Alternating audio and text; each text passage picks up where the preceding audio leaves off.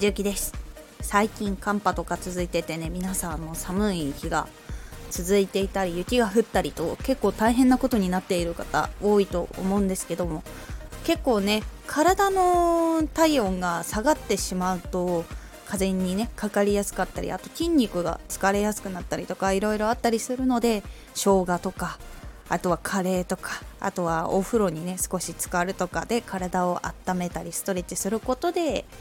体温上がって免疫も上がったりするので、ぜひとも気をつけながら日々お過ごしください。さあ今回藤幸はネタの探し方をまたお話ししようと思います。前回とは打って変わって今回のネタの探し方のやり方、今回は書いてみるもしくは話してみるということをお話ししようと思います。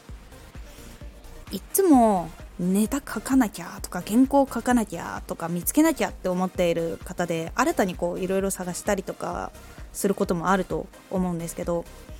私要点だけまとめて書くのが最初めちゃくちゃ苦手でした。で、起承転結とかそういうのもなんか苦手だったので、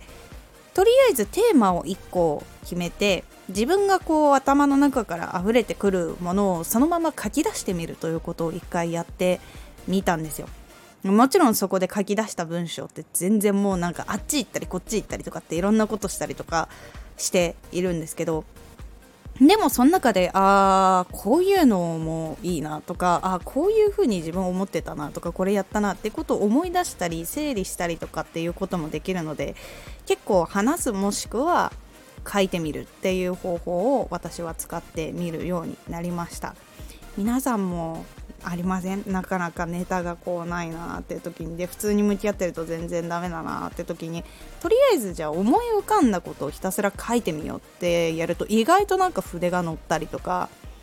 いろんなことを思ってたやつがドワーって出てきたりとかってありませんか？それをちょっと利用してみるっていう感じでございます。で、喋る時は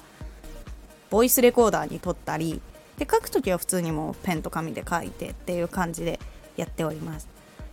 で、それを見返す、聞き返すってことをやります。私の場合聞き返すだとなんか文章これいらないなとかって思うときあるんですけど、なんか原稿ないとなんかチェックとかができない人なので基本的に書くことが多いかな。そう、書いて見てこれはちょっと別方向行ってんなとか、これはなんか今言っているテーマの主軸になっているもののちょっと別のものを言ってるなっていう時とかは別のラジオにしようっていう風にしております。そうだから書いていると次のネタも見つかるし、今のことも整理できるのでかなり使いやすいかと思います。だからこれ本当に思うままに書いてみようっつって情報が足りないのとかそういうのも全く無視して、本当に思ったこと話したいことをひたすら書きます。時間とかページ数とかも決めず、そして、ここまでにまとめようとかっていうことも決めずに書くようにしています。まとめようってしたりとか、あとはきっちり書こうみたいな感じにすると自分の中にロックとかなんかこれはやっちゃダメかもしれないってなったりとかして、思考回路的にいろいろ気にしすぎて素直な言葉が出てこなくなってきてしまうので、ただ素直に書かせるようにしております。で、書いた後に見直して、これは今回の話からちょっとずれてるからこれはこれで別でラジオを作ろうっていうこともできるし、見返してみてこの文は余計かもしれない、この言い回しはちょっと変かもしれないとか、自分がこう読んでて傍から見てなんかおかしいかもしれないってことも直すことができるので、ちょっと手間はかかってしまうんだけど、それをすることによって自分の中に眠ってた知識とかがポロッと出てくることもあるので、それをこううまく利用して次を作ったり今のやつを良くしていったりしていくのがいいと思います。ぜひ試してみてください。多分今回のこの喋りながらとか書いてみるとかっていうこと以外にもネタに詰まることっていうのが出てくると思うので、私は、年明ける前にもネタ探しのラジオを出しております。なのでぜひともそちらも聞いてみてください。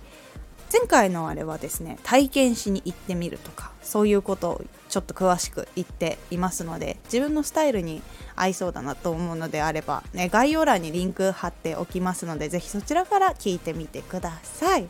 本当にね、寒い日が続いているので、皆さんも風邪とかね、体とかには気をつけてお過ごしください。ではまた。